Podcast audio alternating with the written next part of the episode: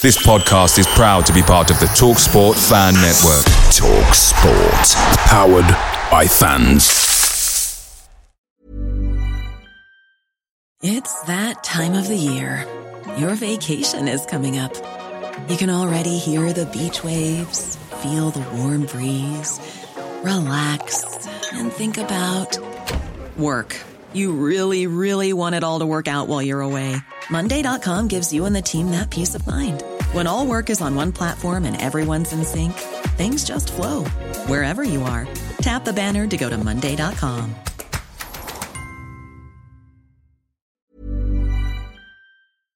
The TalkSport Fan Network is proudly supported by McDelivery, bringing you the food you love. McDelivery brings a top tier lineup of food right to your door.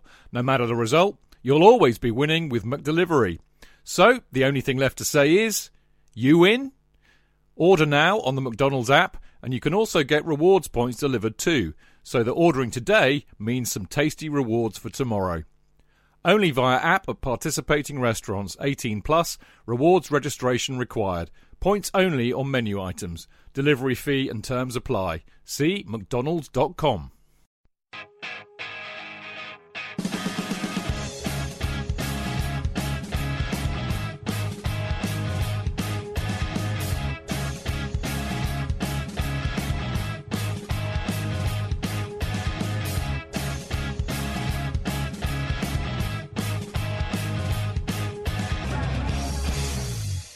Welcome to the Chelsea Fancast. In our summer, in our bathing togs, our budgie smugglers, we're still kind of mentally on holiday from the foo bar. So tonight we have another edition of the ever so lovely 50 Years of Chelsea, which we've been doing since uh, the beginning of lockdown. And occasionally we pop in and have a look at another season to look back on it, sometimes in anger, sometimes in joy, most often in bewilderment. And uh, I suppose this season's uh, ticks all of those boxes, really. It is the season that is 2002, 2003, 20 years ago, and uh, also marks the anniversary. 20 years ago, I had my first season ticket at Stamford Bridge. Would you believe? Only about 20 years too late compared to all of my lovely friends. Uh, but a, a comeback I did with a vengeance this year, so I'm looking forward to this one. Uh, now, of course, as always, I have the absolute legend with me that is also known as Susanna's friend. Yes, I think I'll be called that from now on. I remember going to a game. Um, I remember watching, I think it was at Scarborough in the Cup, and I took some notes because I was going to stick some stuff up on my website. This bloke next to me said, um, he said, uh, What are you doing that for? You journalist? I said, No, no, no, I'm, I'm just doing it for a website. And from then, forever afterwards, that season, I kept bumping into, into him and I was called Website. And I thought, oh my goodness, this name is going to take me over in the same way that it didn't. I would say that I suspect um, Susanna's friend might take me over for a, for a small portion of the season. I'd be happy to go with it though, actually. I quite like it, except as long as it's not friend of Dorothy. I don't think I'd go with that very much. No. Who's, who's Dorothy? Uh, that's rather theatrical, and you need to know all about it. It's um, Is it a bit like Alan Smithee? no, no, not at all. No, you know, you no. know what Alan Smithee is? Uh, and Alan Smithee, I thought he played for Arsenal. Nope. Alan Smithee is what happens when you direct a film and you stomp off in a fit of pique. Not that I've ever done that before, honest. You're playing an Alan Smithee. I have. They they know the film ends up being directed by Alan Smithee. I know something showbiz that you don't know. I never heard of this, and I have to check it up because I think you may just have made that up. I'm gonna. I'm gonna. But, do you know uh, what? I'm gonna Google it during the show. I Yeah, no, I'm to Google screen. it now as well while you're introducing the, yeah, the, yeah. the brain of Stamford Bridge. Well, you you Um, introduce You know, it. friend of Dorothy. Dorothy, I'll, I'll give you the origin of that as well. We'll, we'll swap origins, Okay. possibly not on air. This is an origin while- episode. While we're doing it? this show, we've gone for a tangent immediately. Wow.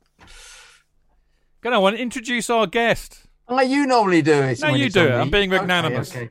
It's the wonderful, the great, the full of stories. The I I take my hat off to him and I bow in, in obeisance to the the great brain of Stamford Bridge, the amusing, the excellent Mark Meehan. Thank you very much, Susanna's actor friend. we missed out the actor. You missed friend. out the actor. Yes, Yeah. Susanna Fred sounds a bit dubious, doesn't it? You're right. Exactly. Susanna's actor friend has a Yeah. much more Yeah, beautiful ring to yeah it. Yeah, I could yes. deal with that. Thank you so much. I, I'm afraid he's right. Actually, Susanna's friend sounds a bit like a sex aid. To be honest, in, in, in my head, it does anyway. Oh my god! We should- Delighted, delighted to be on the show this evening. It's already gone completely pear shaped. We should start again. We're not even. we, We, are not even four minutes in. We should is, start no, again. no. This is this is what we want. This is what we want.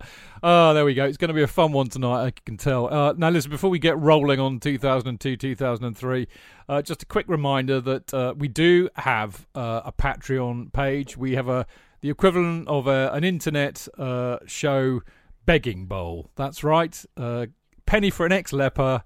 Uh, if you can spare a shekel, then chuck it our way because it all helps me to carry on doing these infernal shows. Um, but you do get something back in return. Uh, you get my eternal love and gratitude, obviously.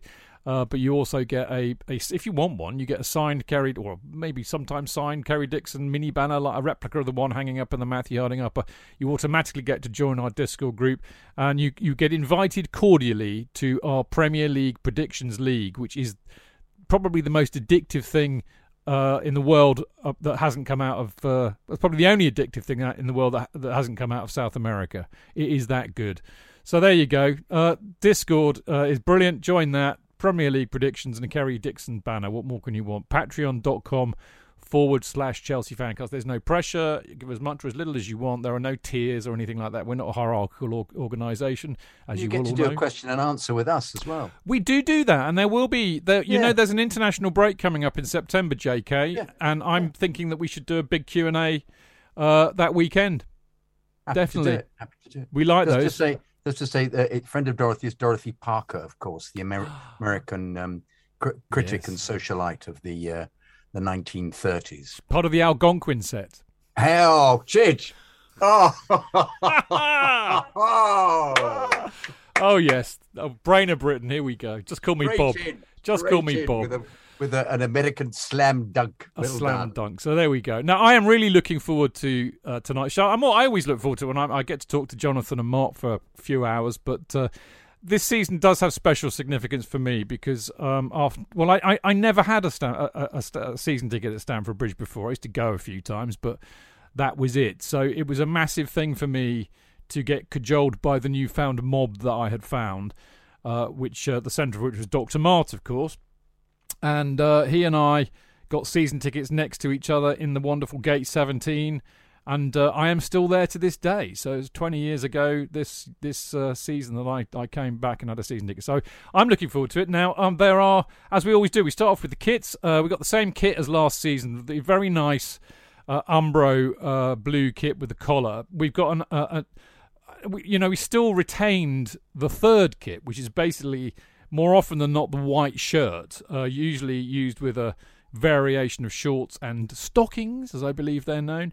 Uh, but we do have a new bla- uh, new uh, away kit, which is I, I like so much. I'm actually modelling it tonight. Am I not, J.K.? Yes, yes, it, it's it's great. It really is. It's a top banana kit that it's uh, and it's so simple if you think about it, and yet it, it and they look great in it. You know, it was, uh, it's the little blue flashes on it as well, black, um, black with the blue underneath, a blue, a blue. How do you express that? A blue under armpit flash. I think you'd call it, wouldn't you? Something like yeah. that. Yeah, side With some flash. little little blue stripes on the shoulder, but it was just um, it just looked good. It looked good. There's lot, something about a black kit, I think. Yeah. Uh, a lot. Of, I mean, Everton had one too. Quite a few clubs were doing this. Do you know what I thought was interesting? And I only realised this when we reviewed uh, the season a couple of seasons back. Mark, um, I think actually this is not a new and innovative kit. They just nicked the goalkeeper's kit. If you remember, a season or two ago, this is the goalkeeper shirt. You remember that? Yeah, Carlo Cudicini modelled it, you know, sev- several years earlier. Nonetheless, I do like kits, and it began a run with Umbro where we regularly, as the third kit, began to have black feature. So there's a number you know, over the next five or six seasons. Black was a frequent um, third choice kit, and they always were good kits. So yeah, well, well done to Umbro. Nike, please take note. This is what a good third kit looks like. Quite right. Fat chance of that. Other than, I think they were copied by once again they did that thing of not being original enough, and I think as you said, Everton had the same away idea for black kits, which was something that I, I didn't approve of with Umbro, which made me think they were a bit cheap. The fact that other teams had the same design, but looking back, you know, with hindsight, oh, I wish we'd had Umbro now because of the the the ridiculousness of the current kit. For example, I went into um, uh, Nike yesterday and actually examined the kits it close up, and I was with my daughter who said, "Oh, what's all that blue rubbish around the collar?" She's thirteen, and I said, "Yeah, well, exactly. What Looks is like a, that?" looks like a J cloth, doesn't it? It's worse. It looks like somebody's you know just rubbed something on it. It's just, oh, Jizzed it's on it, mate. Uh, Yeah. Anyway, Well, I, I was in the mega store today and I had a look at the new shirt to see if it looked any better in the flesh. And for your £74.95 of the Queen's English money, uh, you can purchase said item. Um, if you took that blue stuff out of the collar, it would be a really good kit. mm, Yeah, Yeah. It's a shame. I a agree. shame I agree made- with you. I agree. It, Yeah, it, it's it's that that that ludicrous idiocy Yeah. that they've got with But it. But inspired by Ted Drake for some strange reason. I'm not sure. I think Ted Drake would turn in his grave I if think he it's saw a kit like that. more likely to have been inspired by Ted Lasso, I fear. But there we go. Um, right, there were ins and outs as there. Well, I was about to leap into this, as there always are. I was about to say, but this season was peculiar for uh, one reason and one reason alone. Uh, we only, well, I know there's going to be a debate about this in a minute, but uh, his- historically, we've always thought we only made one signing this season, and it was Enrique, or known as Quique De Lucas, who came in uh, on a free from Espanyol. Um, but uh, we had some youth promotions, of course, as we often do. Alexis Nicolas and Lenny Pidgley uh, were transferred from the youth, but of course, we also we actually signed for money another youngster called Filipe Oliveira uh, from Porto for half a million, which I'd completely forgotten about. Mark in the annals of time. Indeed, and I'd, I'd forgotten as well. It's only by, I suppose, researching for this show that we realised actually we did sign him in the close season. He didn't play much. He never made a first team start for Chelsea, um, did Felipe. Uh, he made eight subs appearances, I think five this season. Then a bit of a nomadic career. I think he played in Romania. I think he played in the Far East. Uh, went back to Portugal. So a bit of a journeyman career, um, but never set Stamford Bridge alight. Indeed, and uh, we did have some outs as well. We lost Sam Dalla Bona, which saddened me uh, to for, to AC Milan for a million. Although he refused to sign a new contract, so he wanted to go back to Italy. Uh, mercifully, we also let Slavisa Jokanovic go uh, to Ciudad de Murcia for nothing, which was probably about what he was worth. Mercy they, on they, mer- they mercy. paid him. They paid him to. Yeah. They, sorry, they paid. They paid them to take him. Well, it's interesting actually. On the on the review DVD, it said he retired, which was maybe maybe he went to a retirement home in Ciudad de Murcia. Who knows? He was hopeless. He was, he was repl- and they replaced him with somebody equally hopeless. Well, indeed. Um, we also let Rati Aleksidze, probably the favourite name of a Chelsea player ever, one of them anyway. Uh, he he went to Dinamo Tbilisi free. Uh, and the last, but by no means least, this was not a transfer, but we need to talk about this. We might as well get this out of the way now. Uh, Mark Arsic, as I used to call him, uh, also known as Mark Bosnich, was sacked in September, Mark, for being very, very naughty. He failed a drugs test, and uh, he was sacked by the club after getting a nine months ban um, from the Premier League as well. A shame, because as we said on the last show, when he was fit, he was a very good goal- goalkeeper for Chelsea. He, he was brilliant. Those few games he played, he was absolutely top draw, top top player. It was such a disappointment. You wonder whether the fact that he then got injured, didn't get his place back. He just thought, well, what shall I do? I might as well just paint the town red. But uh, foolish boy, really foolish. But having said that, Cudicini was so wonderful for the whole season that you you he would never have got in anyway. So Unless, of course, Cutters get, got injured, which which does happen. I mean, it's a bit of a weird thing. I mean, again, you know, my my uh, memories of this season were that we we didn't buy anybody because we were basically skint. But actually, I was reminded on the on the review that uh, a lot of Premier League clubs were concerned about the escalating wage bills and the uncertainty. I mean, it almost sounds nuts to say this now, doesn't it? But the uncertainty about TV money. And actually, at the beginning of the season, there were a lot of rumours that we'd have to sell some big names. More of that in a minute. Um, but the other side of that coin, and in a sense, we've seen that in recent history, because we had very few ins and outs, it did kind of make for a settled squad. And Frank Lampard made the point that actually a lot of the lads, because we'd made quite a lot of signings the year before, and it actually it, it had allowed them to bed in a little bit better, and actually having that settled squad did actually allow for perhaps a bit more consistency than we've been used to seeing. We'll, we'll talk about that uh, in, in uh, you know throughout the show. Uh, the other significant loss uh, was uh, was Colin Hutchinson. Mark, real shame. After 15 years, um, he went to spend more time with his family, um, and uh, he was replaced. And I'm sure we'll talk about him over the course of the next couple of hours by a guy called Trevor Birch, former Shrewsbury Town midfield maestro who actually played against Chelsea in Geoff Hurst's first match in charge in the 79 80 season when Shrewsbury won 3 0 at Gay Meadow. Um, and of course, there'll be more about both Trevor Birch and Shrewsbury later. Oh, yes. Now, uh, pre season, um, I, I, shall ask Mark if he went to any of these in a minute, but uh, and, and JK. Don't discount JK, he may well have been there as well. Uh, anyway, we beat Kaskia 8 0 in a friendly, Oxford United 3 1 in a friendly, Portsmouth 3 1. Wycombe Wanderers 1 0, Aldershot 5 1. I like that. you know, Oxford, Portsmouth, Wycombe, and Aldershot. Proper. That's what I, you know, our generation would call a proper pre season friendly. Right, right, exactly. Uh, then we went to this. The, the, best thing about this tournament was the sponsor, in my view, Birra Moretti, and a superb Italian lager, which I am rather fond of actually. So we played in the Birra Moretti tournament, which bizarrely was a series of halves. Ah, no, there we go. Sponsored right. by a beer company, and it was, it's a game of two halves. I like it. So we basically drew nil nil with Juventus in 45 minutes, and then lost. Oh, well, we lost on penalties apparently. And then we lost to Inter Milan 3 0 in the other half.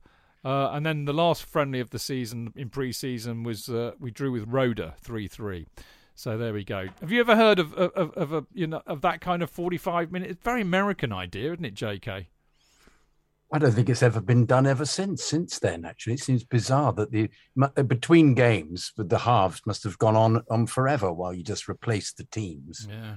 Um, but uh, I suppose the uh, the general public, at least, is terribly aware that it's uh, pre-season, or perhaps they're not. Um, um, I, I, presume if Ranieri was involved, the team that took place in the second half was completely different from the one that took place well, in the first half. But, that seems to be quite the norm now, doesn't it? Well, quite the norm for Ranieri in a normal game, really, to be honest. Yeah, normal, absolutely, yeah. There you go. Mark, what say you about Birra Moretti? What a fantastic sponsor for a tournament. And I was actually drinking it the other night as well. It's a, it's a lovely beer. But when you think about it, it's 20 years ago.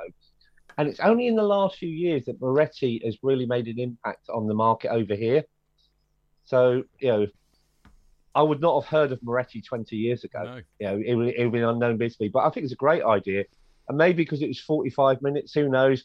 Yeah, everyone was going for a quick pint at half time, and that's why it was only 45 minutes. And, I'd, I'd like, I'd like to on. think so. I'd like to think I'd so. like to, I'd like to think so. Well, yeah, I think fair play at the Italians. What, what, what a great way to have a pre season friendly. But yeah, you're right as well yeah, some some decent teams in there. That's a proper pre-season for Chelsea. Yeah, we're, we're talking Oxford, Aldershot, and, and Portsmouth and Wycombe, not not Juventus and Inter Milan people, just for the avoidance of doubt there. Anyway, uh, it all kicked off as it always does in August. We were away at Charlton, um, which was, I think, a bonkers match. Uh, were, were either of you two there? Yes. Bonkers match, J.K. Yes, but I, I, I, am afraid I found so many of this season's matches bonkers. Um, just because, you know, once again, you never knew he was going to be playing. Ferrer made an appearance. I thought, I thought, I wonder what on earth had happened to him. And, um, um, but yes, um, uh, how did we end up there? We ended up. Uh, Oh God, what was the score, Chidge? Um, what was it? Gronkia, Gronkia score. Well, it, no, Ferreira I, will run through what happened. One, I mean, basically, uh, terrible error, error by your mate Ferrer uh, yeah. on seven minutes. Konchesky put him ahead. Then Rufus scored on 33. Zola pulled one back on 43 minutes. Carlton Cole, who'd come on oh, as yes, a substitute for Franco yes. Zola on yes. 84 minutes, scored. And then Lampard, uh, right at the death, 89 minutes. Right time, right place. Classic Lampard goal. Uh, Konchesky was sent off on 25 minutes for elbowing De Lucas, whose debut it was, in the chops. Yes, um, I don't think he did. Looking back at that, actually, I I, uh, I forensically analysed it and thought it was a very very unfair dismissal. Um, I don't know what angle the referee was looking at it, but uh, from. But yes, it. Um, uh, he was quite. He was quite decent. But they had some decent players, Charlton, at the time, and it was. Uh, it was a shame that they. They, they got ideas above their station and tried to then, then sack the manager and tried to invest some more money and it all fell apart and they've ended up uh, never re-achieving their uh, their Premier League status. But they they had some decent players. Um, who was it? Was good. Euell was a decent player, and the um, the boy Lisbie always used to score against us. Was uh, was was you know you it, it was never easy going there. Well, they also, always, they also had Graham Stuart playing for him. They did, they did. I always thought about being another local derby. There are lots of local derbies, obviously, and I always thought they upped their game against us. Mm. Um, uh, but um, we had the appearance, of course, of um, uh, of, uh, of Zola being te- the, the Zola, despite this possibly being his best, well, it being his best ever season, replaced by Cole early on, who um, uh, similarly, um, as we'll discover, is um, uh, looked an absolutely fabulous prospect. And therefore, I didn't quite understand why he then went on loan to Wolves for a month. I don't, there were so many things that went on in this season that just bemused me. But yeah, this was a really exciting game and um, uh, setting up glimpses of what the, the the rest of the season would be like. I mean, um, um, there was no uh, Hasselbaink was there playing? No, he did. Game? He started. He started. Oh, did he start yeah, in this one? I'm sorry, I've got it wrong. Was it? No, it was Good Johnson who didn't play in this. Gudjohnsen who didn't play this game. Good well, Johnson. I knew there was yeah. one that he'd left out because we we spent the last session talking about the fact that he had three of the best players in the league and he didn't ever seem to want to play no. them together. And I think we see the same pattern again here. This is going to be a consistent theme. We were saying at the, funnily enough, Mark and I were talking about this when we, when we had the CST lunch today, but you know, we were all were saying at the end of the the uh, 2001 two show that uh, you know Eidur and Jimmy up front in a two with Zola behind would have been perfect as a three up front. Yeah. And did he ever play that? Well, he did occasionally. Occasionally, but not but enough. Rarely. Not yeah. enough for well, Never. It should have been permanent. I think what we'll discover yeah, with the whole of this season is that he should have had a settled side. We talked about this with the last season. If he'd had a settled side, they'd have all got to know each other better. They'd have been used to it. It's like Soxy playing with Babayaro used to work very well indeed. But we will discover that for uh, reasons only known to the great eccentric smiling clown figure of Ranieri, he would just pick players because he felt like it. And this season is another example of his utter idiocy. Okay, there you go. Uh, don't hold back, JK. Just just sit on the fence. I find fence, I relive mate. this, Chid. I, know I relive this. You're, you're right back there. And I am there right watching it. I, I, saw nearly every game. I even went to Viking Stavanger. Well, well okay. Well, we'll, we'll hold off. We'll talk about that in a minute. We'll talk about that in a minute. Ah. Keep your Vikings to yourself. Yeah. Right. And the, oh. the first home game of this season which I remember vividly because it was my first home game as a season ticket holder. I probably won't say that for the last time tonight. Uh, but it was against Man United, and it was a great game actually. Um, Gallas, the great William Gallas, actually, who scored a lot of useful goals this season, opened the scoring uh, on three minutes, much to my delight. Great shot. Beckham scored a really good goal on 26 minutes. Uh, Zenden scored a really good goal on 45 minutes, and then Ryan Giggs scored a, a goal on 66 minutes. And now uh, the other interesting things about this were that John Terry and Jody Morris had been acquitted the night before. If you remember from the last show we did, they had been in a in a fracas in a nightclub. Uh, you know, allegations of people being bottled, etc., etc. Well, they were both cleared of that the night before. Uh, the other interesting thing about this match was it was it was a televised game, but it was a Friday night game. So we had this weird, weird thing of going to a Friday night massive game. Um, the other thing I would say that I picked up from rewatching this was that Zenden played brilliantly, and he'd made a pretty good start to the season actually, and also how much Silvestre had outpaced and outmuscled DeLucas for the cross for Ryan Giggs' goal, which was just horrendous to relive. Bottom line is, Mark, we should have won that game. Agreed, cracking game. Uh, unusual, even back then, and when you look at where we are now, 20 years later, for a game to be played on a Friday night. But what a cracking game. Two all draw, end to end stuff. William Gallas got us off to a good start. Uh, Beckham gets one back. Good goal from Zenden. Probably Zenden's best ever game for us. He was hit and miss, sadly, his, his Chelsea career.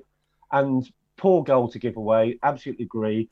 I think the other thing about DeLucas, um, I've just picked out a few programs from that season, and there's an interview with DeLucas, and obviously, you know, new, new to the the country, English would not necessarily be his first language, and he tells the story of when he first arrived, and obviously he's learning English, uh, and he has a chat with Gary Staker, who was supposedly the translator for non-speaking English players. Uh, Player liaison, uh, mate. Player liaison, the PLO, the player liaison officer.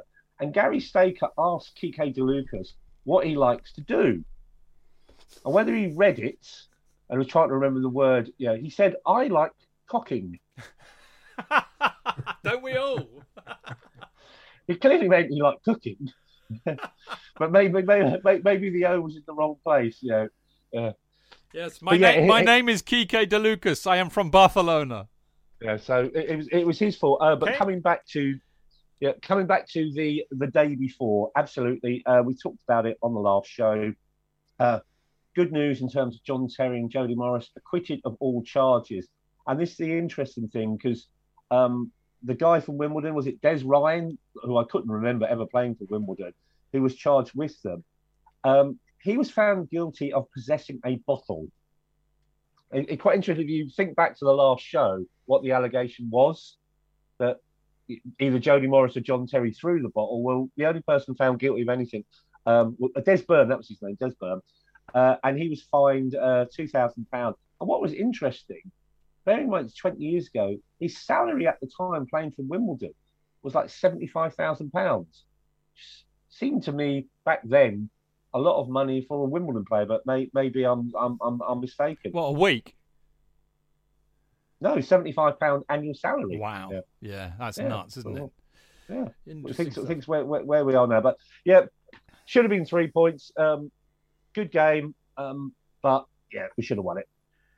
And I say that the, the DeLucas being um, uh, uh outmuscled by Silvestre was a, a constant with DeLucas, who was um, every time he played uh, off the pace, um, incapable of passing to anybody in a blue shirt, and um, uh, looked a bundle of nerves. Uh, um, so it was it was like somebody from the under 13s was playing in an adult game every time he appeared. So it's no surprise that uh, Silvestre out muscled him. Also, the um, they did it on the Friday because they were attempting at the beginning of the Premier League, weren't they, to make it into uh, a kind of NFL. That was the aim of the, the the, the Premier League was so Friday it was Friday night football in the same way that they do Monday night football yeah. and call it and call it um, MNF. They called this was uh, FNF, wasn't it? That was it was. It was definitely FNF, mate. It was very FNF, wasn't it? Indeed, but that was the aim. So, young Meehan. The other thing that's interesting about this, when you watch the end of season video back, they mention that John Terry is injured. Ironically, yeah, John Terry is rarely injured. Ironically, John Terry does not make a first team appearance till we play West Ham later in the season, and we'll talk about that later, of course. But Jody Morris doesn't appear till November either. Uh, so you do wonder whether or not they were being sort of like punished by the club, um, and they, they they weren't being played not because they were injured, but maybe because of what alleged to have happened sort of many many months earlier in the sort of central London nightclub. Because mm. over the course of the season, this is probably John Terry's one of his lowest appearances. Yeah. for Chelsea. He did yeah. get injured though. He did have a few injuries during the season. Got a calf injury at one yeah. stage, didn't he? But this was on the naughty step. I'm with you there, Mark. Yeah. Um, yeah. Ne- next game, we went to uh, Southampton away, one all. Uh, Fernandes put them ahead on 51 minutes, and Frank Lampard scored on 80. Another. It was a classic Frank goal, and I think we begin to see this this season. You know, Frank. Uh, arriving late in the box, getting on the end of one like a really simple, just put it around the keeper, or Frank uh, kind of drifting towards the edge of the penalty area and getting on the end of one and walloping it in. We started, I think, this season we started to see the Frank Lampard we grew to know and love so well over the next 15 years. According to um, Le Saux's uh, um, autobiography about the season, um, Ranieri favoured huge running um, uh, training days, really, really pushed them through it. And um, uh, felt that uh, Frank really benefited from it. He, it found he said the, the older players didn't, and actually found it too knackering. By the end of the mm. of a game, they'd actually be you know be blowing out of their their asses with attempting to keep up with it. But Frank clearly benefited because he started doing what Dennis Wise did, was always winning all the, the long distance aspect of it. And they felt that he got stronger and stronger. And he he actually said that in his book that he thought that the two who benefited from Ranieri were Frank and JT because JT was being being tutored by Mar, uh, Marcel Desailly. Um, uh, but um, uh, that was he actually felt was a was a Soxy felt was a negative um, with the strange training methods. But one the one person who benefited hugely was was Frank, who just gets better and better as the season goes yeah, on. Definitely. The other thing that I mean, I'm sure a lot of people know this, but but Frank in that season and certainly probably before um, took a lot of. Uh, uh, you know, I wouldn't say that Zola mentored him, but I mean, Fra- uh, Gianfranco legendarily trained very, very hard and would practice and practice and practice, particularly his free kicks. And Frank would do the same. He would he learned in a sense to to, to take training that seriously and practice very hard. So perhaps another re- another reason why he ended up being the the player that he he so obviously was. Anyway, guess who we have next in September? We have our old friends, our old dear friends, those bitter, bitter rivals, bitter because they drink lattes all the time. Yes, the Arsenal. And uh, again, actually, I thought we played pretty well, Mark. Uh, Zola opened the scoring with a cracker on 34 minutes. Uh, Toure equalised on 60. Uh, Patrick Vieira got his obligatory red card against us on 50. Um, I was disappointed that we drew this. I mean, uh, I, I mean, this, the, you know, my state of mind about Arsenal, uh, you know, uh, at this period of our history is one of utter despair and infuriation that we could never fucking beat them. So every time we played them, I was thinking, is this the game we're going to beat them? Uh, and I was really hopeful for this, and it didn't quite happen. No, we had to wait another year before that happened. Uh, at that time, I was working in Camden so that's a hotbed for Arsenal fans. So I was surrounded by them. So it was an unbearable period for me. This run they had, this almost hoodoo sign they had over us. But you're right. Yeah, we did play well. Uh, it's in front of cameras. Uh, the obligatory red card for Arsenal again, another red card. The interesting thing for me about this game um, was Hasselbaink was on the bench, and in the first three games of the season, he'd been substituted each time. Um, and I don't know whether that was sort of a an early sign of Ranieri tinkering, but I don't think Jimmy was happy at the start of the season. I think that was abundantly clear. There were rumours um, with our financial situation that he had been linked um, with um, a transfer to Barcelona before the end of the August window, but Hasselbaink, you do not put him on the bench. He's a you know the form he was in with Gudjohnsen the previous season should have been nailed on first name on the team sheet every single week. Personally, I thought it was insulting I thought yeah, that, I, I, at the time I, I, was such a critic of Ranieri all the way through. I just thought this was just yeah. absurd. You know, uh, uh, once again, he's got Zola, who turns out this season to be in the form of his life. Completely phenomenal performance all season, and he doesn't get in the team lots of the time. And uh, and Gudjohnsen similarly brilliant. We've established how brilliant they were as a pair with Zola behind, and yet uh, he doesn't select. He, he farts about as usual, Ranieri at the beginning of the season. But yes, I think he was slightly off um, when he did play. I think he wasn't, he didn't quite have his shooting boots on, but um, he could get a ball, a goal from anywhere, Hasselbaink. And also the thing what people don't uh, pay much attention to was his pace, brilliant pace and brilliant skill. I mean, just one of the one of the great great strikers, Hasselbaink. Yeah. So you play one of the great strikers all the time. You do not put them on the bench, Ranieri. Yeah. Um, but you know, this is just absolutely typical. And I'd say about Arsenal of the time, um, uh, I'm not surprised they got these yellow cards and sending off because they were very physical indeed. Their midfield was inexorable. It really was unbelievably competitive. It's no surprise to me that they put all before them in the whole of the season, but because they were a top top side. But it was based hugely on the the speed and press of the midfield, who completely um, swamped um, teams who weren't quite capable enough. And we'll find later on that Ranieri just really didn't know how to play against them with some of his selections that he made and his his decisions of what formations to choose against Arsenal. And he, but you have to admit, Henry was great. Um, Vieira is a terrific player, was a terrific player. Um, Wiltord was always snapping on people's uh, on the on the bits that Henry left, and you've got Bergkamp as well, and you've got Toure. I mean, they really were uh, that really was a great a great series of players you know so it, it, it depressed me that we lost to them but you look back on it and think actually this was a terrific Arsenal side.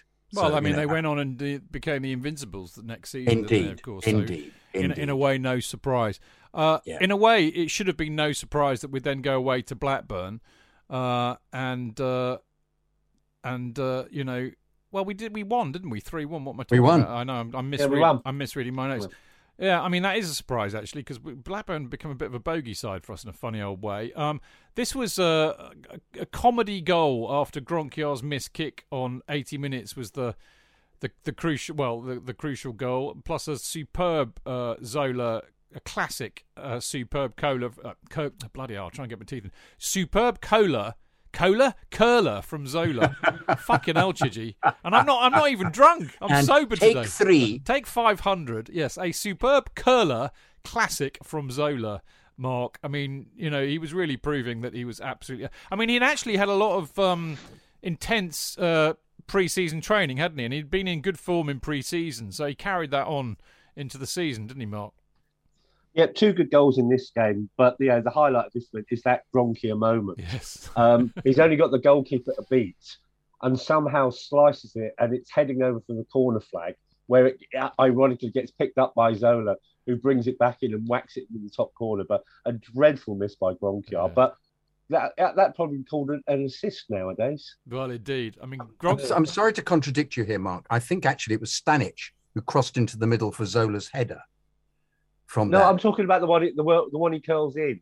Gronkjar's got the Oh, Blackburn the, the curled in. I'm talking about the one when he did the dreadful shot, when Gronkjar did the dreadful shot that went out to the side, and it just got and then. Black, Blackburn thought it was without. but blood. everybody Yeah. thought it had gone off, gone out for a, Yeah. a throw. Yeah, yeah, that Yeah. one. Yeah. Sorry, we're we're at cross purposes, but yeah, but I actually, but once again, Blackburn weren't a bad side ever. Chidge. Uh, uh, Well, they uh, had also- they had York and Cole playing for them. they had York and Cole, and also that and Dunn was a really terrific Mm. player for them. And they had that that boy Thompson, who I talked about, played for Liverpool, who who uh, uh, I think got called up for England at this no, stage. Dunn Dunn did.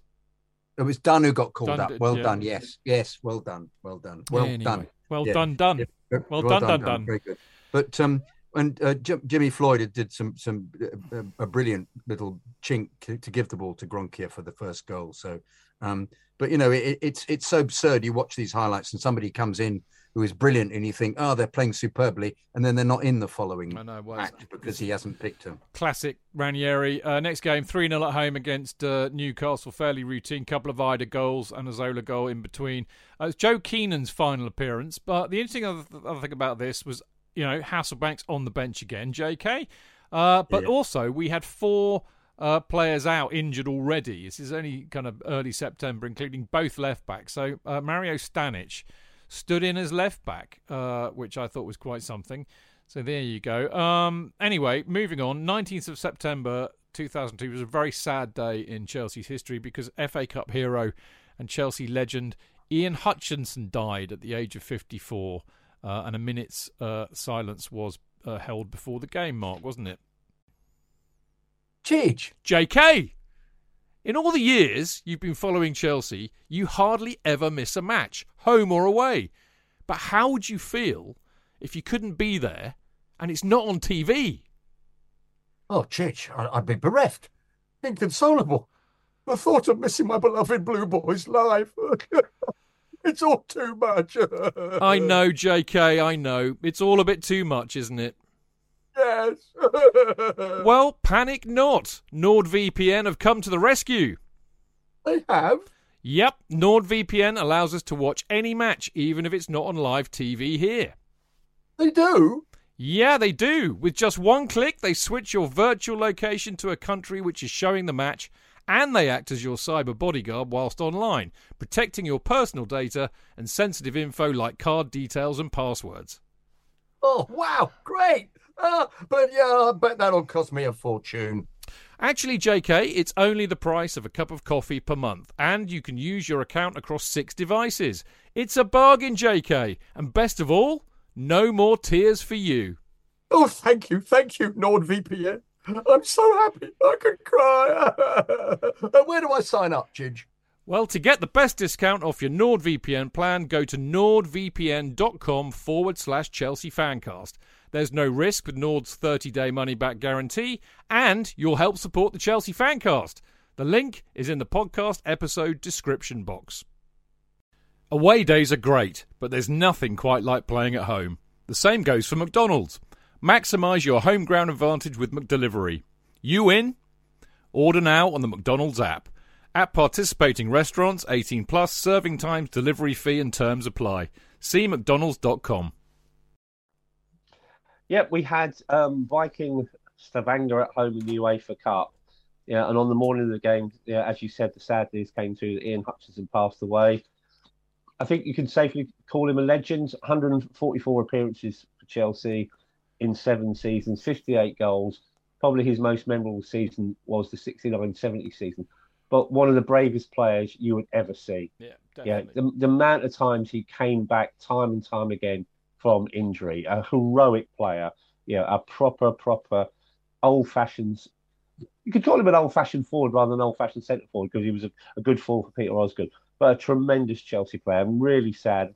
And I, I had, you know, the fortunate experience just a couple of years earlier to meet Ian, and you couldn't meet a nicer guy. Mm, yeah. And also with a great throw, the Yep. windmill throw. windmill Yep. throw. Yeah. He definitely uh, he made Aussie a better player, I think, that's for sure. When they played together, when they didn't play together, you know, there was always something missing. I felt, uh, and certainly from what I'm told, because I clearly wasn't there watching it all, but uh, I've heard from, but uh, certainly from Ozzy, I was- I heard that from the horse's mouth, so to speak. And Ozzy was obviously very, very gutted about that because he was a great mate of Ian's, and of course, 54 is no age. That's younger than Oh. me. That's putting it into context. So there we go. Did they not have a pub together in They had a pub together in Windsor. That's Yep. exactly right. Yeah, yeah. Now, um, as Mark said, this was all before the uh, first leg in the first round of the UEFA Cup against uh, that the legendary uh, European giants that were Viking Stavanger. Uh, uh, you would have thought we would have romped home. Um, we did not romp home. Jimmy scored uh, on 43 minutes. Gall blimey, love a duck, knock me down with a feather, chief bollocks. But Quique De Lucas scored on 69 minutes. Not his only goal, I don't think, but it's pretty close to it. Uh, anyway, uh, so 2 0 uh, on 70 minutes, basically. Uh, and then we, we basically we blew it. I mean, frankly, um, I mean, okay, he played uh, Filipe Oliveira and Huth on their debuts, but this is a part bunch of part timers. Too many missed chances. Poor goal to concede on 90 minutes by a chap called Ben Wright, whose first club had been Kettering Town and he'd played in the National League bef- uh, for Woking before joining Viking. This is the kind of level we're talking about. Um, so another another clanger dropped in the UEFA Cup. Uh, I mean, just absolutely. In, it, maybe maybe Mark the fans knew something because, as you rightly said in your notes, only sixteen thousand Chelsea fans were there that night. Yep, pe- people stayed away whether whether they were voting with their feet or whether it was Uncle Ken's pricing policy. We, we don't know, but really just frustrating. Uh, we hadn't learned anything. So for the third season in succession, we now have a potential UEFA Cup exit looming. Uh, and we haven't actually played any giants of European football in that three-year period. And look, my memory, you know, is not the best, as we all know. But I, I have a suspicion that in in those days, in your season ticket, you would get cup games included. I think you got cup games back then, but you didn't get European games. You, You had to pay Europe- separately for you had to pay separately for European games. That would explain why there were only sixteen thousand there. Then Yeah, and I'm, I'm just checking Uncle Ken's pricing policy. So, pricing policy back then, uh, what do you reckon? Category A, Category B? no idea. What do you reckon? The Giants of Viking, they've got to be Category B. So, back then, this is 20 years ago, uh, West Lower would have been 30 quid, West Upper 36, East Upper 33, Matthew Harding Upper 30, Matthew Harding Lower 28, and Shed End 30 quid, member section 30 quid. So what we're paying now for European games is what Ken was charging 20 years ago. Yeah, it says it all, really, doesn't Probably it? explains the 16,000. It do, it do, But it it do. didn't matter whether there was 6,000, 16,000. This was not a good team. We had plenty of chances. We should not have allowed them 12 seconds to go to get that away goal. No, absolutely not. Uh, we then have Fulham away, next league match. Uh, interestingly played at Loftus Road. Uh, I can't remember why. Can either of you two remember? Seventy Yeah. million quid refit. at Yeah. uh, Craven What, Cottage. what the hell were they refitting? The the I've, you got me there. because I mean they They had were a, putting they were they were, they were putting seats in because I think they got promoted from the second division I think the previous year, but uh, also I think they were sort of like just doing a, a general ground refurbishment. So they had to move out for actually for two seasons. They moved out for two seasons while they did the work to the ground. wow. So they we we played them again at Loftus Road the following season. Okay, Did they build the rickety um, Putney end. Putney end stand? Then was that where that bit was built? Well, And Yep. and I think they refurbished, if the, as, as much as they could, the the old, um, Johnny Haynes stand. yeah, the stand that's. Uh, that's No, listed- no, the listed, Johnny yeah. Haynes stand I think was as was the, the Johnny Haynes stand. Um, It was you know, listed. so- it's Yeah, listed. it's listed and it has the old wooden seats. So it was the Hammersmith Road end. Um, uh, and uh, they, I think they built um, on the left and right hand side executive areas as well at the Hammersmith Road end. Uh, and they rebuilt the Putney ends. because actually there was standing, wasn't there? You could Yeah, you could yeah. stand in the Putney end in those days. I'm sure of it. You could. Oh, that would have uh, meant they didn't qualify for the um for being in the Premier League. That's So- right. Well, yeah, I remember uh, that Man United played them in the cup a few years before that, and it was standing. They were yeah. Anyway, we digress. Let's not talk about Fulham. Uh, what I will talk about is that Jesper Gronkjar, in his inimitable fashion, was misfiring again. He was he did this. You know, I mean, the great thing about him was he's one of those kind of wingers that he had no idea what he was doing. So therefore, the opposition defence had no idea what he was doing. It was a wonderful. I don't. I can't remember which game it was this season, but there was a wonderful bit on the on the highlights where Jimmy Floyd Hasselbaink put him through. I think it might have been against Charlton actually, but we'll talk about that match later. But Jimmy put him through, and he head down the wing, beat a couple of players, and then Jimmy had run into the penalty area, and all the defenders were running back. Jimmy stopped. So he's now on the edge of the penalty area, and the obvious thing to do was to pass the ball, square it to Jimmy, who would have a pop. And Gronkjar basically managed to hit the ball like 100 feet over the bar. Jimmy stood there doing the teapot. I mean, it was just absolutely classic. You remember? Noticeably, that on a couple of occasions when Gronkjar scored by hitting, doing exactly that, hitting the ball right into the corner, Yeah. and Jimmy was in exactly the same position. Jimmy was wasn't pleased then No, either. No, exactly, exactly. I mean, you could make a movie out of Jimmy Floyd Hasselbaink's facial expressions whilst playing football. I mean, it's just absolutely You delightful. always knew what he felt. But this was the tr- trouble with Gronkjar, uh, deeply skilled and really quick, but was likely to um, um, make decisions that were just completely incorrect and, Mm. and uh, blasting over, hitting straight across the, the face of the goal when it was easier just to play a normal cross or a pass. around this time, I remember where, where, where, where Martin and I were sitting, as you as you know, I still sit there now. We're in the like the uh, last row from the back. Uh, so there's one row behind us, which is the backing gate 17. And in those days behind us, uh, they still go actually now and again, but a whole group of proper proper working class lads, and they all used to drink in in the George pub, which is now an estate agent's, the one the one on the roundabout that goes up uh, to uh, uh, North End Road, right? and they used to drink in that pub. I used to we used to go in there occasionally, have a few drinks with them, but they were very very funny, and them and me and Mart basically nicknamed uh, Jesper Gronkjar Forest this season. We used to shout. We were up at the back, "Run, Forest, run!" You know, because he was. He was like Forrest Gump. He just ran, and, and he had no idea what he was doing. You know, because he's a, you know, what, I am not a smart man, but I know about football or something like that. I don't know. So there we go. Uh, good old Forest. Anyway, nil nil at uh, at Loftus Road. We then have West Ham at home. Um, and it starts rather well uh, because Jimmy Floyd Hasselbaink gets a penalty on 21 minutes, uh, 1 0 up. Then, uh, of course, as he always did, D- Jermaine Defoe scored on 40 minutes. And uh, the most bizarre thing happened next because I can't remember now whether I was stuck at the bar in gate 17 or I'd decided to go for a piss because I'd drunk so much before. But either way, I managed to miss uh, Canio's goal on 48 minutes, which it has to be said was an absolute doozy of a goal. It really, really was. Uh, so, uh, you know, what a knob, basically. But there we go. And now we were third in the table. West Ham were bottom of the table with no win all season. So, you know, what an absolute surprise that uh, West Ham managed managed to beat us three two, with of course Di Canio getting the winner after Zola had scored an absolute worldie of a free kick. I think the main takeaway from for me, apart from missing missing a goal, because I, I I'm very good. I don't, you know, I'll hold it in and I won't go for a pee. And I, you know, I I I, always pride myself in not missing any of the football, but I did that day. Um, our first defeat of the season. Uh, Ranieri changes from 4 4 2 and effectively decides to uh, ditch uh, playing Zenden and Gronkjar together because he felt we were losing the battle in midfield, which is a, an arguable point, I suppose, JK? Uh, yes, I suppose so. But, you know, once again, he's not taking into consideration the the status of this kind of game and the amount of effort that's made always in a local derby, particularly against the Hammers. He's just entered it with a kind of, you know, let me find um, a team that um, uh, the team that worked last week. Uh, I'll, I'll, I'll, even though it worked quite well, I'll just change it round.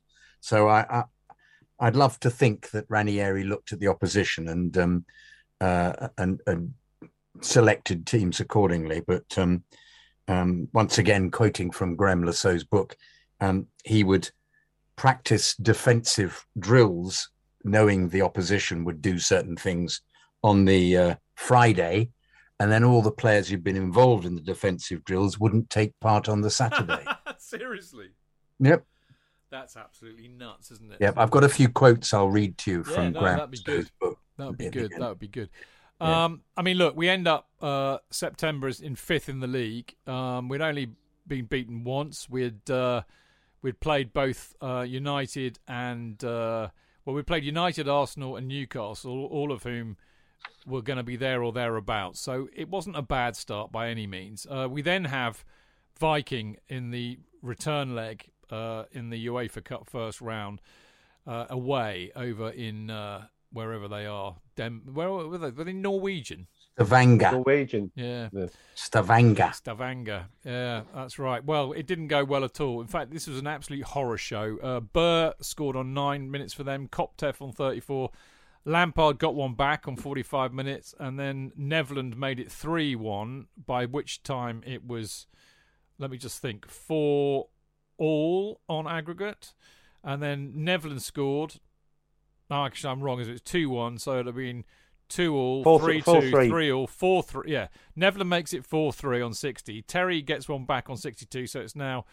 And we're all. winning on the away goal. We're winning on a, we're winning on the away goal. That's right. And yeah. guess what? Nevland pops up uh, on 87 minutes and scores to knock us out. Uh, it was Terry's uh, first appearance of the season, um, but uh, Mark and J.K. Mark first. Uh, awful, awful defensive performance, really. Uh, and of course, uh, you know that's the uh, we're knocked out of the Europe of Europe in round one for the third time in three seasons by you know relatively uh, lightweight opposition. What a load of old arse gravy! But you've got a very interesting fact about Peter Kopteff. Yeah, Peter Kopteff, uh, who scores Viking's second goal, was a trained classical pianist. but but to be fair to Peter, he wasn't hitting the wrong notes that night. We oh. were. Didn't yeah, they have several other um, uh, amateur performers, um, uh, footballers, who actually were, were, doing quite well in other professions playing for them? I thought he wasn't the only one. They, they, they, may, well, they might have even been amateur footballers. It was that lower standard. it was that lower standard. Yeah. It was it. Well, uh, what I found was how brilliantly I'd suppressed all of this, and just watching it, I thought, "Oh God, I remember I was there," and, uh, and the kind of false hope of thinking, "Oh, we've got we're we're we're winning on away goals. We'll be able to to to keep just keep this. Surely we're we're a Premier League club, and they're a completely unknown group of amateurs. Surely we'll have no problem." And whoops, they score another goal, and I've just, ah, uh, it was it was one of those kind of games you just think, how have we managed to do this? What, how, where? Uh, you can't, you can't.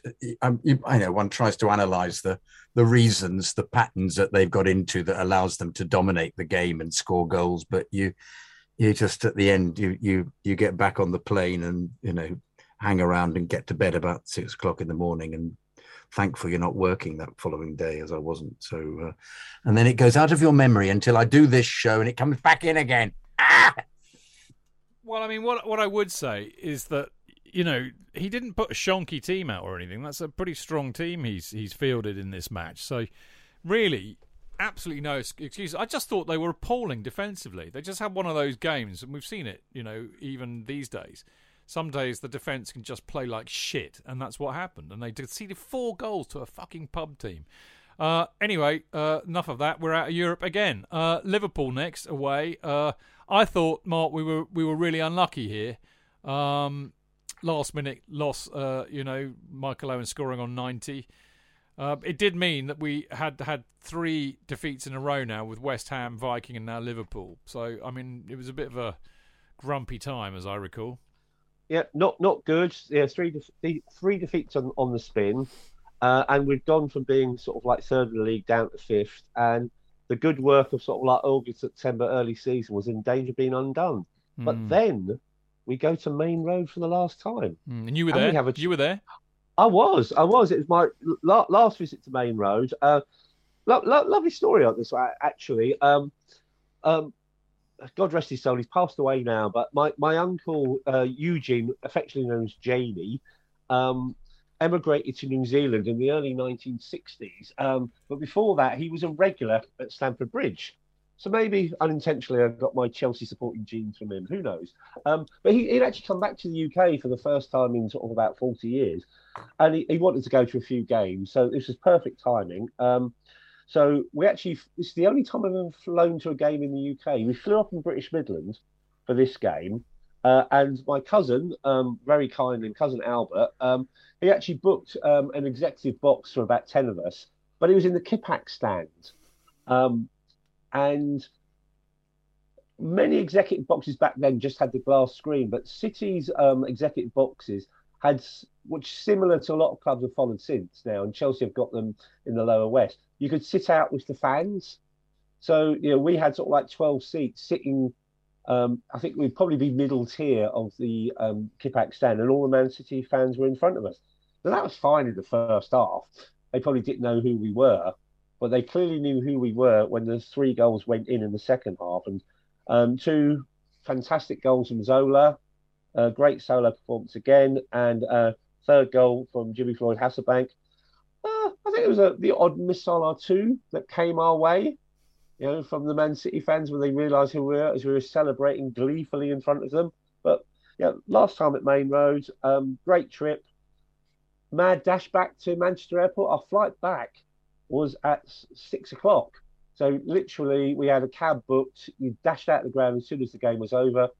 15 minutes to Manchester Airport, and we made the flight back. Um, yeah, good memories of that game. And as I said, my, my uncle sadly passed away, but he came back a couple of times after that as well. He enjoyed himself so much. Good stuff. Um, they were three great goals, it has to be said. Um, uh, and it also made, with, with Zola scoring two, it made him uh, the Premier League's leading goal scorer, and he was awarded Player of the Month for October. Um, but of course, you know, it, it meant much to our, our annoyance on the sidelines that he was keeping Gudjohnsen out instead of playing Eidur, Jimmy, and Zola. Uh, basically, he was playing Jimmy and, and, Zola up front. But I mean, it was hard to argue having Zola in the side. He was playing brilliantly, and evidenced by the fact that he was the leading Premier League goal scorer. Um, West Brom next at home, Pretty routine 2 0 win with Jimmy scoring and uh, Le Saux scoring, and we finish October in third position. So, in, in spite of losing those three games on the spin against West Ham, Viking, and Liverpool, we we are turning it round, Mark. Uh, we are. We finished in third position, so you know, not a bad end to the month. But there's another significant event in the annals of Chelsea history that happened in the month of October from a, a dear friend to this fan cast, um, affectionately known to many people as only a pound, uh, to many of us known as Dave Johnson. Um, Dave Johnson um, had previously uh, sued Ken Bates for libel. And clearly, I know the first rule of libel is you don't repeat the libel, so I won't repeat the libel. Um, but libel season in the courts of England begins in October. So the hearing was due to begin in early October, and Dave's case against Ken Bates was going to be the first case of the libel season. It's a bit like the grouse season, isn't it? Like, yes, we're going to go to court for some libel. Yeah. Um, but after some telephone negotiations between the, the two parties that went I think, somewhat into the night, um, Ken Bates settled out of court the day before the case was about to start. And Dave was the first person to sort of beat Ken in the courts. Very, very significant. And there is an interesting thing whether or not this has any connection to obviously you know, the libel that uh, Dave successfully sued Ken over, but it was about the Chelsea Independent Supporters Association that Ken had libelled, and that's who Dave challenged. Um, and ironically, in this last home game of the month, West Brom, uh, Ken makes reference to the Chelsea Independent Supporters Association and highlights all the things they have done with the, the money from the fans down the years and all the positive things. Yeah. So maybe that was one of the outcomes of the case. Yeah. We, we may never know, but yes. Was he forced to do that though? Do you think um, that was know. part of his uh, settlement? He was uh, Dave got him know. to outline all the uh, yeah. the positive things. All, all, I can say is if you've got the West Brom program from the 26th of August 2002, read Ken's column. But yep, Dave successfully sued him for libel and he won on an out of court settlement. Well, it's an interesting thing. Is, is there not? There's a lovely uh, kind of print, isn't there, that was done? Uh, I can't remember whether it featured. I mean, well, I know I've seen it because Dave Dave showed it to me. But there's a lovely print, isn't there, of uh, him settling the libel case for only a pound or something like that. It's uh, that you, you know the one I mean, Mark. There was a cartoon yeah, on one it. of the one of the issues, whether it was uh, whether it was CFC UK or when it was called Matthew Harding's Blue and White Army fanzine. But I do remember a cartoon where someone's drawn Dave and Ken, but I can't remember the content, the caption, etc. But yeah, fair play to Dave. You know, first person to beat Ken in the courts. Quite right too. Well done, Dave. Um, so there you go. Uh, we kick off November with uh, a, a, rather dull nil-nil away to Spurs, but we didn't lose, which is always important against that lot. We then got the Worthington Cup first round or third round, really, where we got Gillingham at our home. Uh, Carlton Cole gets a brace, uh, getting a, an outing. The young youngster who, of course, made his debut at the back end of last season.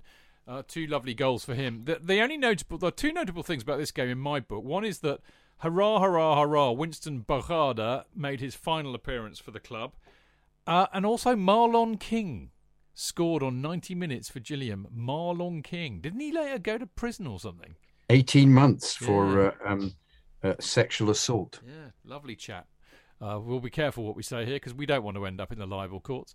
No, um, indeed, allegedly. allegedly. No, I think definitely. I think it definitely happened, didn't it? Yeah, um, yeah, yeah. Winston Bogarde. I mean, shit. I'm how how none of us have written a book about Winston Bogarde. Mark is defies belief. What a ridiculous career he played at Chelsea. And we talked about it on a previous 50 year show uh, the man who played a significant part in the downfall of Gianluca Vialli. Vialli never wanted him at Stamford Bridge. Vialli never bought him. When we beat Barcelona in the previous season, Vialli saw him as the weak link. Robinson, the, the weakest link. Um, and 40 grand a week for many, many years. He was quite happy to sit in the reserves. He was quite happy to train, you know, with the kids. He's quite happy not to play football.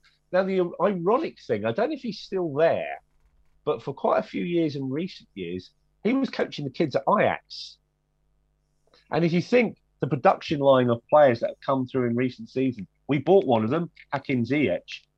That production line of players, many of those players would have been coached by Winston Bogarde. Yeah, clearly not def- not in defence, they weren't. well, he might he might have coached them and actually sort of like you know earning a lot of money for doing very little. Yeah, who knows?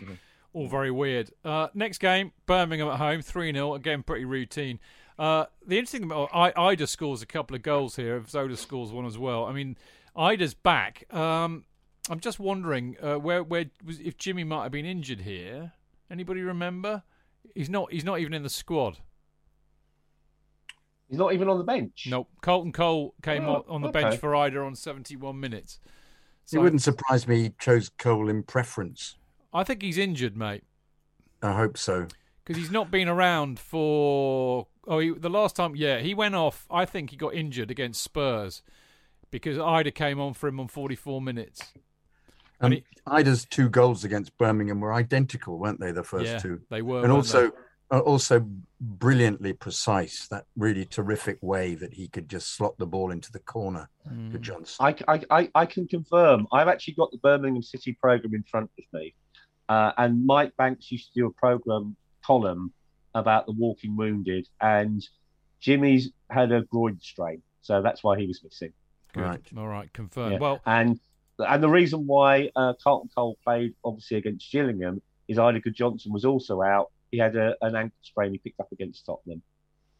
Well, uh, thankfully Jimmy's back uh, for the next match at home to Middlesbrough, which we win one 0 But uh, Jimmy didn't score, uh, who uh, because he went off on uh, seventy six. No, I'm lying. He came on for Eidur on seventy six minutes, but the, the the scorer of the only goal was Celestine Babayaro on forty seven minutes. Um, but the fact that we didn't concede in this match meant that we'd gone eight hours without conceding a Premier League goal. And as a consequence of that, now this I think is quite significant, Carlo Cudicini got called up to the Italian squad. Um, now, if you remember, even in those days, uh, the Italians didn't really look very favourably on picking players who weren't playing in Italy for their squad. Uh, and of course, there's such a long line of. I mean, I don't know. When when when when you, you think of Italian goalkeepers, I always think of Dino Zoff or uh, or uh, Gigi Buffon, of course. You know, so they've got a, a, a real tradition of great keepers. So the, the, fact that Carlo got called up to the squad, I, I, I thought that was just brilliant that he had. To be honest, I don't know what you, you two thought of that. I, I thought he was he was performing so wonderfully and and last ditch brilliant saves and and his penalty successes as well, saving in the season. I think he the ten he faced at one stage, he saved five of them. Um, uh, uh the, the, his agility and um, ability to keep us in matches that other goalkeepers just wouldn't would have let the ball in was was phenomenal. He had a, a, fabulous season, so it was no surprise to me. And he won an award at the end of the season for it, didn't he? Won the Golden Gloves. I he think. did win the Golden Gloves, so he was the best the best Premier League best keeper. Yeah, Premier League. He was absolutely remarkable. So I mean, even in this game, the Borough game, he, the, the two great saves that we yeah. saw on the video. He, um, he was doing it week in, doing it week in, week out, wasn't he? I mean, that was a week out all the time. Yeah. Phenomenal. Um, you said Babayaro's goal was his first for three years. When you forget, of course, he was doing all those every time he, when he scored. He did his. Uh, you you had the delight of seeing his flick flacks, all his backward flips and everything, which uh, you rarely saw. We hadn't seen for ages. And there, of course, he scored, and then he did his routine. I still I still love the Babayaros. I mean, I, I used to love Babayaro. I don't know why. There was just something about Babayaro that I absolutely loved. But probably most of all, it was his song. One Baba, two Baba, three Baba. That one, four Baba, five. Yeah. Whoa, Babayaro. That one. Yeah, Marco does a superb rendition of that. Actually, I think it's one of his favourites. Actually, although he probably wouldn't admit it. He he like me like the Stanic one. You know, we talked about that a few weeks ago, didn't we? Because I reckon that emanated from Gate 17. You know, I always like the "We've Got Two Marios" one. We've got two Marios. Enough. Yeah, it wasn't yeah. heard enough, but they'd hardly played enough. Melchiot didn't play much this season, much to your delight, J.K. Yeah, pleased yeah. about that. When he did, he looked crap. It has to be said. You know, and I, I, I, I, like Mario. He did. Melchiot played thirty-seven games. Did he really? He did. Did yeah. he really? Yeah, and I think well, that was one of the things. What hush you had my mouth. Start, yeah, what you had, um, and this is the thing about Terry not coming in until just recently you know, what, what you had for a large part of the season was you had Melchiot at right back, you had Gallas and Desailly as centre backs, and you had either So at left back, where he played for a large part of the season, or occasionally when he swapped round at Babayaro and played left in midfield. Yeah, yeah. JT didn't. He played twenty nine games in all, whereas uh, Melchiot played forty one. You're absolutely right, Mark. I don't know what I'm on saying about. And I don't know why I agreed with you because I knew that as well. Yeah, but I, wishful, I, just, wishful thinking on your yeah, part. Yeah, I think it was. Well, I, I, saw him making a lot of errors this season. That's yeah. all I'm saying, and I liked him. Uh, anyway, next up we went to uh, went went up to Bolton, uh, where Sam Allardyce is now the manager. Um, one-one draw. Jimmy scored for us right at the death, so he got away with this one. Uh, Baba, having scored in the previous match, got sent off on 77 minutes for an off the ball incident with Jerkoff. Sorry, Djorkaeff. and of right. course, it was Mike Dean. Yes, it was. That's and it makes you realise what a twat he is. No, but also it was 20 years ago. He was still he's being a twat. Just, he's only just retired. I know. I, do you know and what? You I just think surely they're shelf by. They should give him 10 years in the Premier League and leave it at that. Do you know Can what? I just say that, I thought exactly the same. Exactly the same. Yeah. Yeah. They had um, Bolton had Warhurst playing for them. Oh, he's a cart horse, wasn't he? Oh, no, no, he wasn't a cart horse. I, disagree completely. Really? No, no, no, no, no, no, no. all I loved about him was that um, he played for uh, Sheffield Wednesday, and uh, David Hirst got injured, and uh, this is 1993, and he played. Cent- he, they put him up to play centre forward. He scored 12 goals That's in 12 right. games and got called up for England. That's right. And I, I remember being absolutely fascinated by that. And and then I watched him and I thought yeah, you're a really skillful player because I thought potential. Oh, yeah, that was a period where I thought England might do quite well, and I quite like watching them. They had Eriksson, and um, uh, even though Sven was Sven was a bit of a you know well, um, how can I put it? wasn't um, wasn't as good as uh, as as he thought he was or we thought he'd be. Yeah. But um, but anyway, poor, poor old War, Warhurst. Then uh, when David Hirst came back, Trevor Francis, the Sheffield Wednesday manager, said, "Well, no, you're going back to play centre half," and he said, "I don't want to. I'm now a centre forward." So he got transferred and he went to Blackburn, and he he was part of the um, the title winning team with Blackburn, and and so it was a really terrific player. But he played in both the um, he was centre half in the 1993 League Cup final and the uh, uh, and a striker in the 1993 FA Cup final. So um, um, uh, you know he, he was just, and then he played midfield for Palace, and then he went to um, uh, Bolton, and he was playing in this game, and he did, had a very decent shot. It's a very decent player. I just I, I was I, I, was fascinated by him as a player because he appeared to be able to play excellently everywhere, and and it, it was. I don't know. I just like decent players, and I was bemused by his. I still uh, think he was a Carls, his- mate. Yeah, we're obviously thinking about a different No, no, Warhurst. no. I know exactly who you're talking about, and I remember the fact that he was basically a defender, and he and he uh, played up front for Sheffield Wednesday and scored a hatful of goals. I remember that. I'm more intrigued by the fact that Bolton, as befitting a, a dour northern side, had uh, one of the uh, the last of the summer wine playing for them. They had Compo playing for them, which I think is really uh, quite intriguing. I wonder if he wore his woolly hat. Sorry, I mean Campo, don't I? The Spanish bloke. Yeah, They had a good- good, good joke though, Chid. you know, it fell about as flat as a fucking flat cap, didn't it? Um, they also had the wonderfully named Juicy Jessica Jääskeläinen that always made me giggle. Anthony Barnes was playing. He used to play for us, uh, Mark. Yeah, Yeah, Anthony Barnes was Yeah. the player allegedly uh, that Scott Minto was meant to be. That when a Chelsea official went to watch Charlton and with instructions of buying the Charlton left back, Scott Minto was missing that day, and Anthony Barnes was playing, and they actually signed Barnes instead of Scott Minto. Wow. Great story. I don't know if it's true. I didn't know Yeah. that. I didn't know that. Uh, they also had JJ Okocha playing, who was a wonderful footballer. Good player. I mean, it's the thing about Bolton actually under under Allardyce. I mean, they were supposed to be clodhoppers, but you, they've got some players there. Campo, great Spanish player. Uh, JJ Okocha, uh, Youri Djorkaeff won the World Cup with France for fuck's sake. You know, he They- did wonderfully getting them together. He Allardyce. did. Forget about that. They were a really difficult side to play They against. They were. They were indeed. Uh, so we got a one-one draw up there. So I suppose that, all things considered, was not necessarily a bad result. Now uh, the next match is Sunderland uh, at home. Now, here's the thing. I I desperately wanted it to be this match, but it might have been another one. I, I, I the reason I, I I don't think it was this match was because I remember this this was it was quite uh, dark, miserable weather. But I, I I think it must have been in a few seasons' time where Kevin Kilbane had to change his shorts uh, on the touchline in uh, in front of the East Stand and got an Yes. absolute. But it wasn't this match, was it? Mhm. Because that I remember it being really sunny that day, but being very amused by it at the time.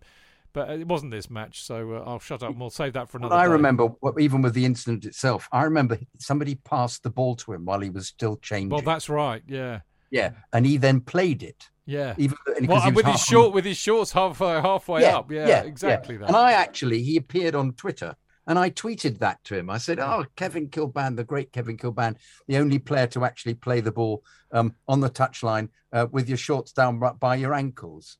And he wrote back, "This never happened, but why spoil a good story?" well, I, I thought was really unfair of him because I saw it with my own eyes in front of me. He played the ball with his shorts down by by his ankles. Well. I I remember it too because I remember he got a, a lot of stick and he was quite Yes. he was quite he was good about it. He was there was a bit Yeah. of banter going on with the it was not only yeah. stick, but a huge amount of laughter. Yeah, it was a know. very, very funny moment. But, but it wasn't this game, J.K. I know, but It I wasn't. I tell. we well, we'll have, we'll have to. We'll, you and I will both forget anyway. So by the time we get round to the season it was in, we'll tell it like it was the first time we've ever Yeah. told it. So we will say, "Did you know that in this yeah. game?" We'll go, no, Kilbane, I had shorts-" no idea. We'll say. Yeah, yeah. I don't know. Anyway, we won 3 0, uh, which uh, was, of course, uh, you know, one would expect of Sunderland, who uh, now at the moment managed by Howard Wilkinson and later to be managed by uh, Mick, Mick McCarthy. McCarthy. Mick McCarthy, proper northerner, even though he played for Ireland. Uh, so there we go. Uh, I've lost my place. Yeah, that's the end of the month, really. Um, oh, I know. There was something notable about this game. Uh, Tore Andre Flo was playing for uh, for Sunderland. The much much missed, much uh, loved Tore Andre Flo was playing up top with uh, Kevin Phillips, who was a damn good striker. Kevin, Kevin Phillips has to be He said. was. So there you go. Um, that was it. So three 0 Judge- Gallus. Yeah, what? I've googled. You are absolutely right. I've, the Northern Echo confirms that hapless Kevin Kilbane made sure that Sunderland were ultimately caught with their pants down, literally and metaphorically at Stamford Bridge. What in, the, in this have re- match? In this match? Yes, you you were spot on. I just way. googled it. No you were way. spot on. Yeah, they're basically described as something you know you would see in a Brian Rix farce. Yeah.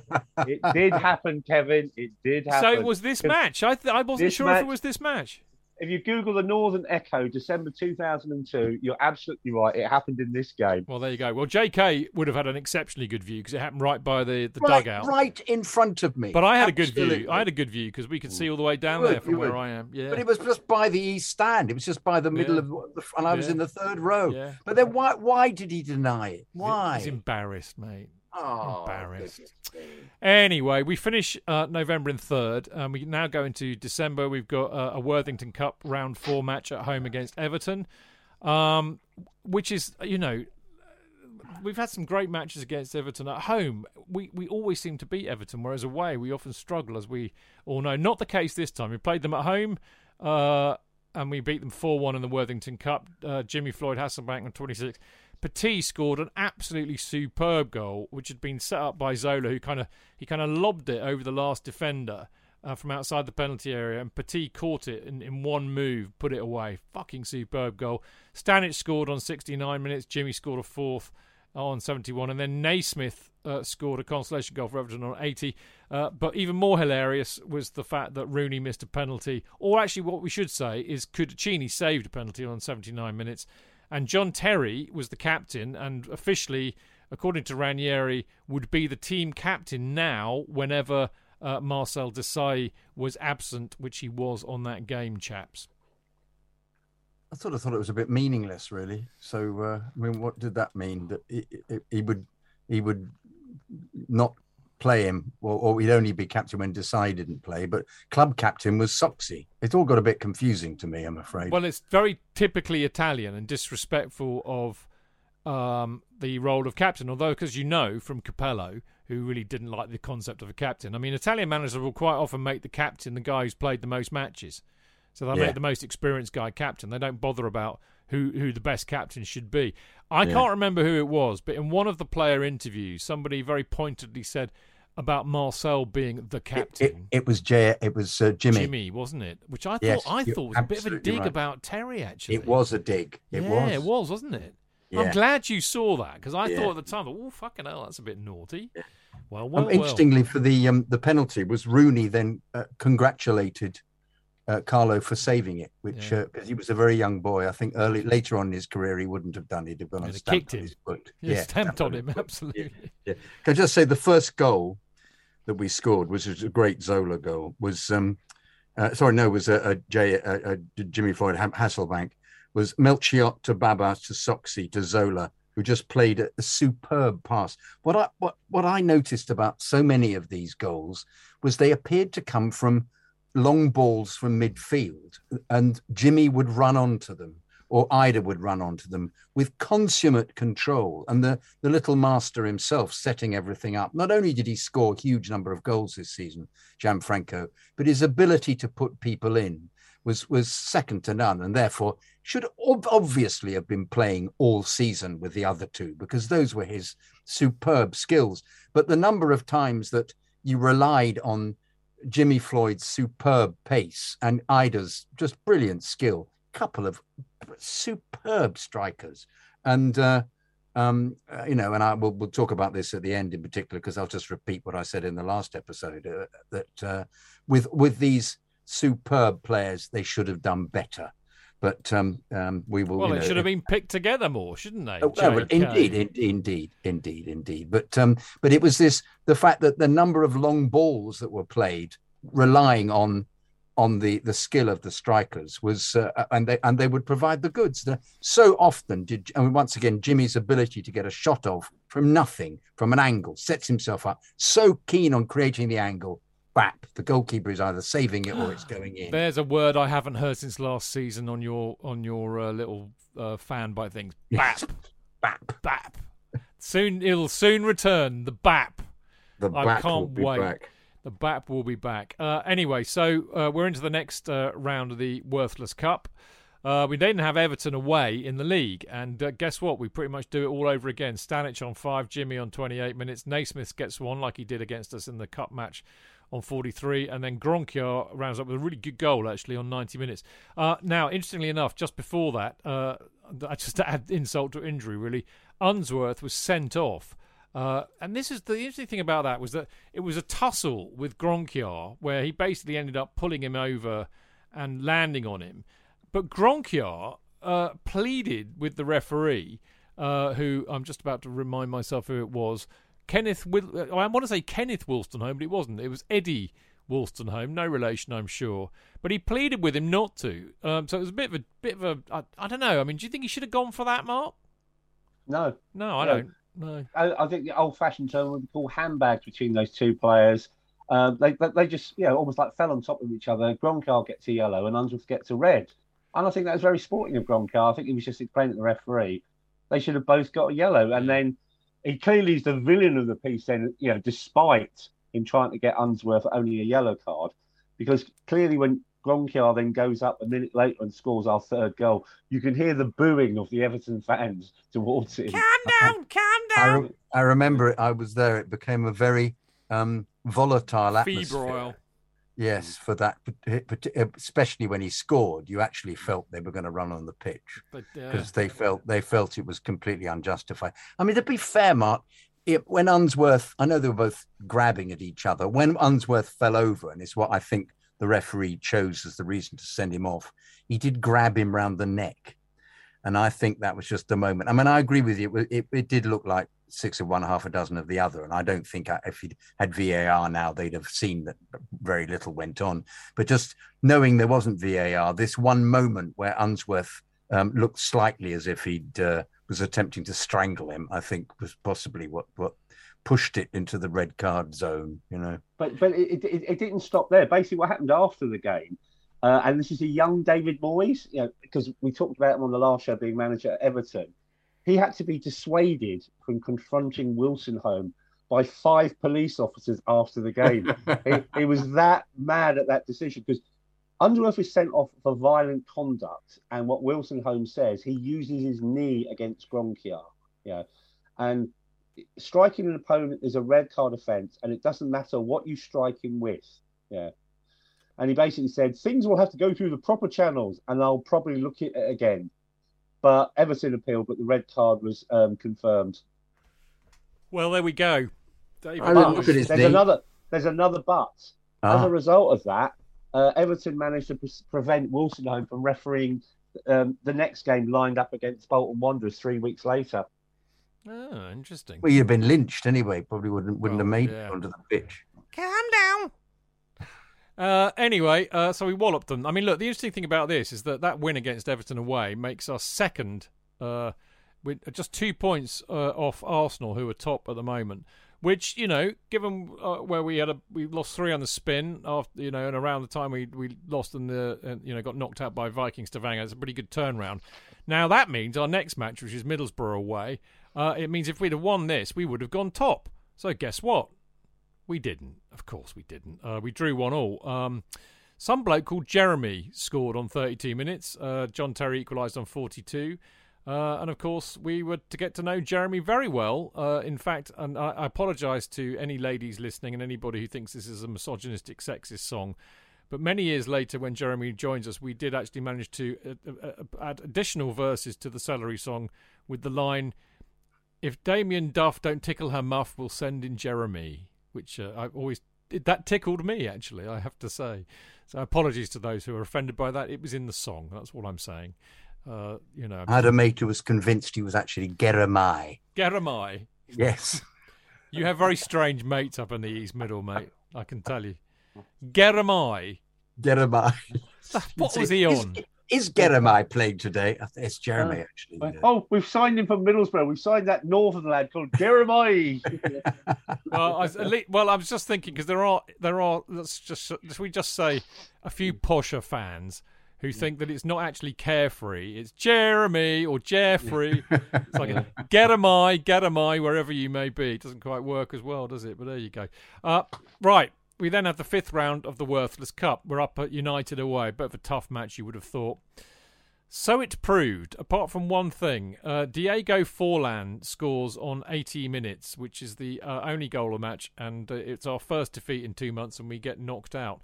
Uh, we'll we'll park Forlan there, Mark, because we will return to him later in the show. At which point we can we can exact our appro- uh, uh, uh, opprobrium. Is I think I'll leave it at that. Uh, then we have Villa at home. Uh, fairly routine for us. A couple of goals we win by. Gudjohnsen on 42, Lampard on 57. Uh, and then we're into the uh, you know the last two fixtures of the year. So a Boxing Day, classic. I, you know, this uh, always used to be Southampton on a Boxing Day, and I, I used to kind of like that. I mean, as we all know, Southampton's kind of my uh, now my local team. Um, so whether it was away or home, it was. A, I mean, actually, I'm, I'm obviously living very much in London. I bought a flat about a couple of years before, but uh, Boxing Day against Southampton, we're second in the league. We draw nil nil, uh, and then the last match of the year, a couple of days later against Leeds away, we lose two 0 uh, Oh, yeah, uh, and Woodgate scores. Milner scores just on half time. He's Milner, 16 year old years old. debut.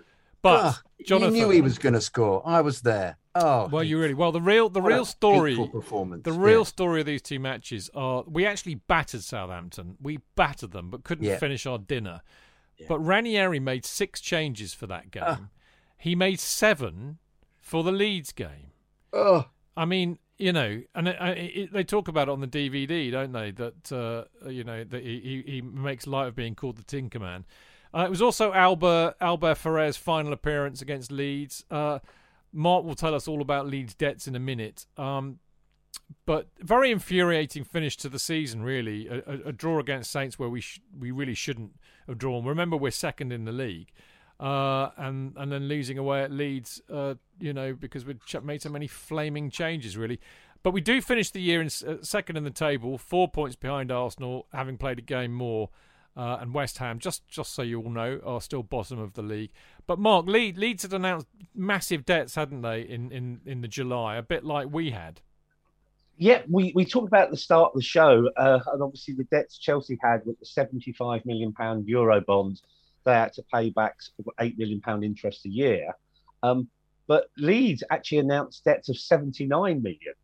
So I think their debts at that point were less than ours. I think ours were ninety million pound, and they began a fireside sale of players that started at the start of the season. I think they sold Rio Ferdinand, and I think they sold Robbie Keane but this will then continue in January, and we'll talk about it when we get to January. So this was a weakened lead side, and I think um, O'Leary had fallen on his sword as well for not getting into Europe, and that was the catalyst for all the debt problems they had.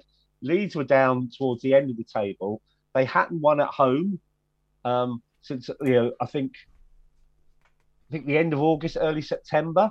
So that at home for three months, and then we rock into town bearing in mind, as you said, we've been unbeaten for two months. So we recovered from that disaster against Viking Stavanger. We were second in the table. We've dropped silly points against Southampton, and we should have won. Leeds away, you'd have said would have been a three point, and where Leeds were, but we were beaten outside. And you know, James Milner sort of like bumped off school to come along and play in that and scored the winner. I mean, totally infuriating. Ch- you know, Charity FC strikes yet again. Uh, Southampton at the time were one, two, three, four, five, six, seven. So they well, they were not not being their usual shit self. Uh, Leeds. we were just very unlucky there. Uh, against well, it's just so redolent of, of last last season, as in as in the last season we've all just witnessed, where we couldn't finish our dinner. Very infuriating. I mean, e- even more so when you think, you know, who do we have? Uh, who do we have playing up front against Southampton? We had, uh, we had. Oh well, that's interesting. Um, we had uh, Franco was the only striker we had, I think. Am I getting that? No, Jimmy was playing. So we had Jimmy and Jimmy and Franco up front. you know that's been good enough to like do a lot of the teams this season. Eidur came on for Quique De Lucas on 80 minutes, so no excuses really. I'm afraid. Well, the, the excuse should be that Eidur, Jimmy, and Franco should have been playing together from the beginning. well, of- exactly that. But I there we go. Jimmy, Chidge, Jimmy was benched for the Leeds game as well, which was another bad call. Oh. Yeah, he You know, came, if came there on at was half time, didn't he? team- Yeah, but you know, one team, Hasselbaink would want to put one over on. Yeah, it would have been Leeds. Yeah. Yeah. Absolutely mental from uh, Ranieri there. Well, what we want to ask the question is: is will the mentalness continue into the second half of the season in the new year? Well, you'll have to wait to find out because that is the end of part one, and then we will be back to recount the tale of what happened from January to the end of the season in part two. So don't go away uh, and uh, join us for part two soon.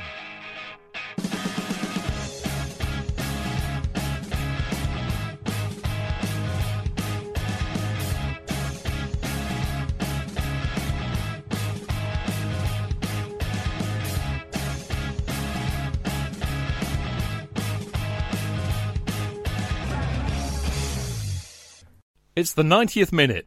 All your mates around. You've got your McNuggets share boxes ready to go. Your mates already got booked for double dipping, and you steal the last nugget, snatching all three points. Perfect! Order McDelivery now on the McDonald's app. You in? At participating restaurants, 18 plus serving times, delivery fee, and terms apply. See McDonald's.com. Planning for your next trip? Elevate your travel style with Quince. Quince has all the jet setting essentials you'll want for your next getaway, like European linen, premium luggage options, buttery soft Italian leather bags, and so much more. And is all priced at 50 to 80% less than similar brands.